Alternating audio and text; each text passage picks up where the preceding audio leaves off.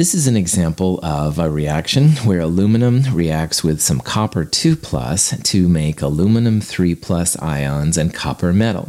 And so you can make then like pure copper metal if you have the ions this way.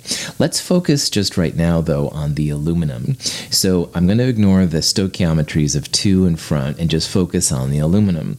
And if that's the case, you've got aluminum as a solid and aluminum 3 plus.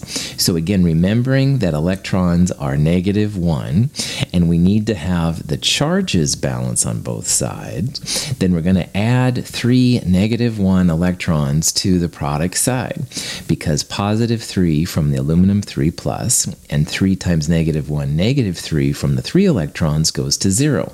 And that's what pure aluminum is by itself.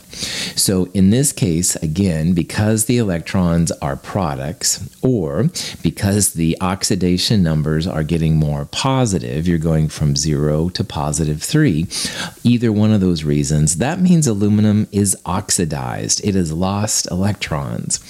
But this is a big field, and sometimes instead of calling it an oxidized species, they'll call it a reducing agent. A reducing agent is literally a chemical that allows something else to be reduced. It doesn't make a lot of sense to me, I'll be honest, but I'm just the messenger here. I did not make these rules. But for us here in Chem 221 through Chem 223, just realize that something that's oxidized can also be called a reducing agent, all right? And different fields, uh, different fields of study will sometimes focus on reducing agents or oxidized, so be careful. They mean the same thing.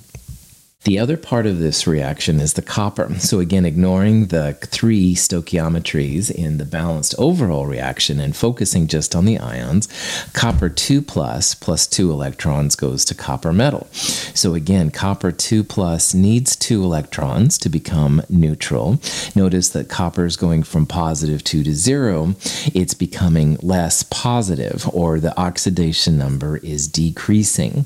For any of these reasons, we would say that the copper 2 plus is being reduced. All right. The copper here is gaining the electrons to become copper metal. And something that's reduced, you got it, is also known as the oxidizing agent, which is very frustrating sometimes.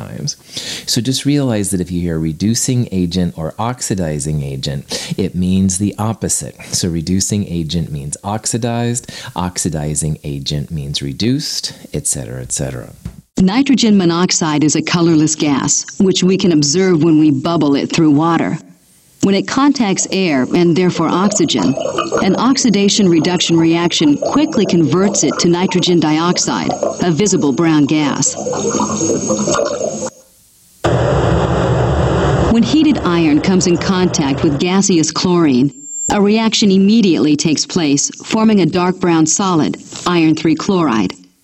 This oxidation reduction reaction involves a transfer of electrons from atoms of iron metal to atoms of chlorine, a halogen. So again, here's how these different things can be used. Reducing agent means oxidized, oxidizing agent means reduced, and you can figure it out.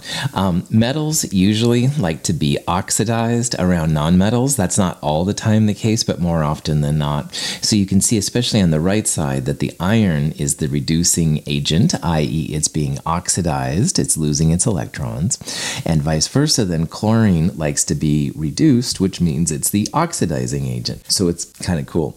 Now, notice here in these two examples, the left one is nonmetals plus nonmetals, and the right one is metals plus nonmetals. So redox reactions literally hit the gamut of possibilities when it comes to chemistry. They're in biochemistry, they're in inorganic chemistry, organic chemistry, all different types of bonding. They're a very, very important field, and uh, you'll probably be hearing more about redox reactions in the future.